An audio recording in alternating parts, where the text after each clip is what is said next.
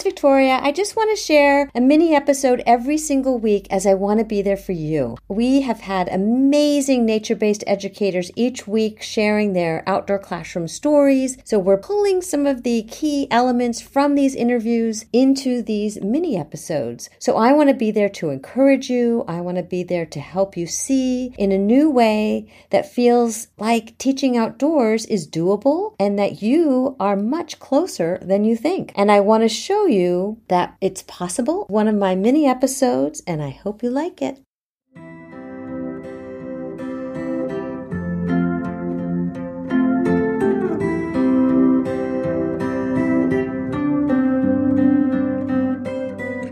Hey there. Today we're going to talk about generational environmental amnesia. Can we cure it? Welcome. My name is Victoria Hackett. I'm the founder of OutdoorClassrooms.com, a platform where educators can find resources for creating outdoor classrooms and nature based curricula. I also run the Secret Gardens Nature program for little ones in our Secret Gardens outdoor classroom and host up this podcast. So, welcome.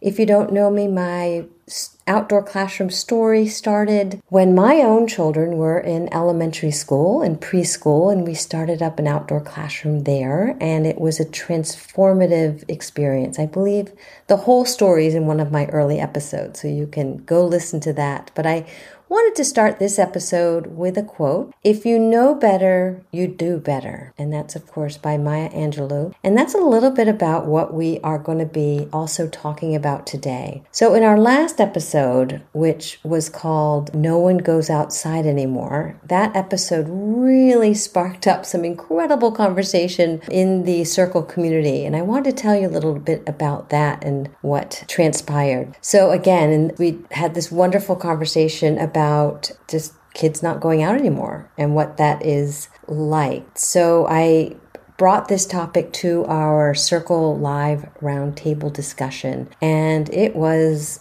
all I can say is wow. It was an incredible conversation that everybody really uh, had a, a, say and uh, really responded to this particular research uh, in terms of kids just not going outside. We sort of knew that, but putting that to the numbers and the percentages of kids not necessarily going out today versus maybe when I was when we us older folks were uh, kids, and it sort of left us dumbfounded. So we got into this this conversation, and I have to do a shout out to uh, Bianca Hagen from the Hidden Valley Forest School. She introduced us to the term the shifted baseline syndrome. I had not heard of this. And since this incredible conversation at our Circle Roundtable, I went on to do a little more research and found that it is the gradual change in the uh, accepted norms uh, for the condition of the natural environment due to the lack of past information or the lack of experience of past conditions. So, for example, we were outside uh, the other night and noticed a couple fireflies, and it was amazing. We were we were so surprised to see them because we hadn't seen them a lot recently. So the bugs and the birds and all of that is from from our experience, from my experience growing up we had wonderful memories of summer nights catching fireflies, putting them in the jar and watching them. But there were so many of them that it was it became this incredible game that we would play. And of course we released them. And today not so many and the same thing for butterflies. I've seen a couple butterflies but in years past there were many many many butterflies. So that's what they're talking about the shifted baseline syndrome which where we are, depending on where you are generationally, if you're a young child or someone who's been around for a while, uh, your experience of the environment is going to be different because our environment is changing so drastically. So, this also led us to the term environmental generational amnesia. And that is pretty incredible to think about what that is. So, this is the term shifting baseline is often brought up in reference to what I was talking about before climate change. It centers around the idea that because the environment has changed so drastically, the baseline we are all realistically able to get back to, it's just too far away. So they change the baseline. This, again, is a more complex dis- discussion about the lack of butterflies, lightning bugs, bird today compared to 10, 15, 20 years ago. There's such a drastic change, and that those changes, these drastic changes, change our memories. So if you remember, if you listen to the last episode, I open up with let's thinking about your childhood memories. It's really not until we had that roundtable discussion that I realized that wow, there is this amnesia that's so in interviewing many nature-based educators on this podcast i've heard the stories firsthand about so many different challenges that are environmentally based. And specifically i think we all know about the smoke from the fires in canada. So therefore many of us have not even been able to go outside because of the air quality and I've also noticed parents that were in our nature based program today that kids couldn't go into the water in the ocean because of the high bacterial rates. It was unsafe.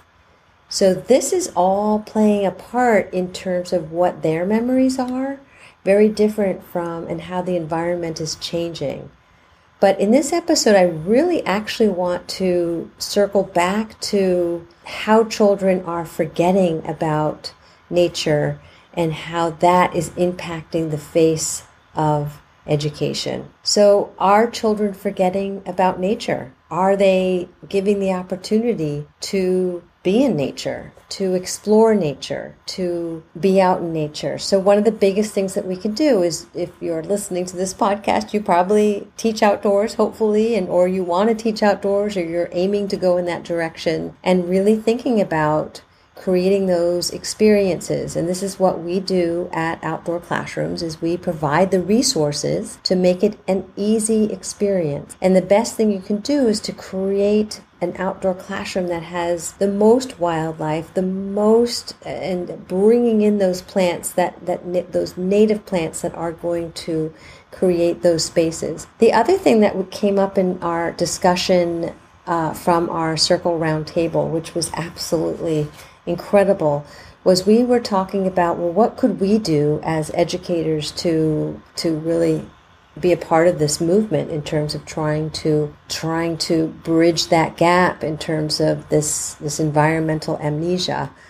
And one of the things that was talked about was uh, obviously bringing being outdoors, but another thing was we really talked about community and how children are not outside anymore. If you go to neighborhoods, they're not free range kids. There, there's a fear, and, and kids are spending much more time inside.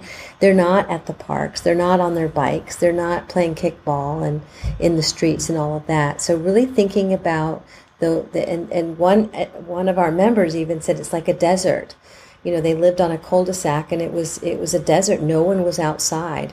And kids will go outside when other kids are outside. So we're in terms of creating this culture and how can we as educators so we talked about creating community. We talked in, within our programs. We talked about all the little different things we said. And uh, Julie Smith, at the end of our call, put the icing on the cake. And she really, we talked about all of these different things, but the one I want to sort of I'm not going to quote her perfectly, but she said to really think about all the things that we're doing, but then educating parents and showcasing how they can pick up the torch and after we have provided this foundation for them. So I want to leave on that, sort of thinking about just that, thinking about all of these different terms generational environmental amnesia, really kids not knowing. Uh, or experiencing nature, so therefore they have nothing to draw upon. And depending where you are, how old you are, and where you are generationally, it's it, your experience is going to be different. Therefore, passing that on to the next generation, you're going to draw upon your own. That's so important to share and to get these kids outdoors and sharing. And a lot of the resources that we can provide here at Outdoor Classrooms helps you do that in a very simple, simple way with a community. And uh, I want to thank our members for inspiring this incredible conversation and really teaching me about this shifted. I hope we can help bridge the gap and look forward to talking to you soon.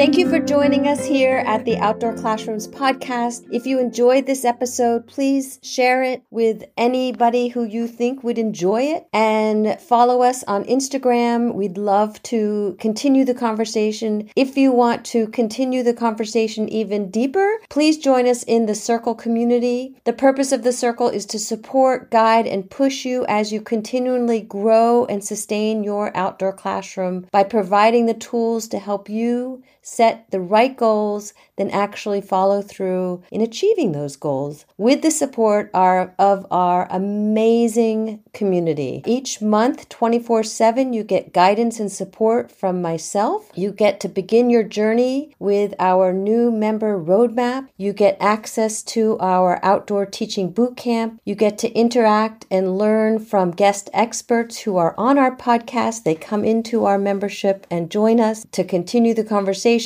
You get to connect and collaborate during two live sessions a month. You get access to all our online workshops and master classes. You get, get to dig deeper with our membership missions each month and you get to become an ambassador of joy for children. I hope you can join us. For the price of one workshop, you get all of this. You get to become a member of our family at Outdoor Classroom. So I hope you can join us. I will share the link in the show notes and we'll see you later. Come join us.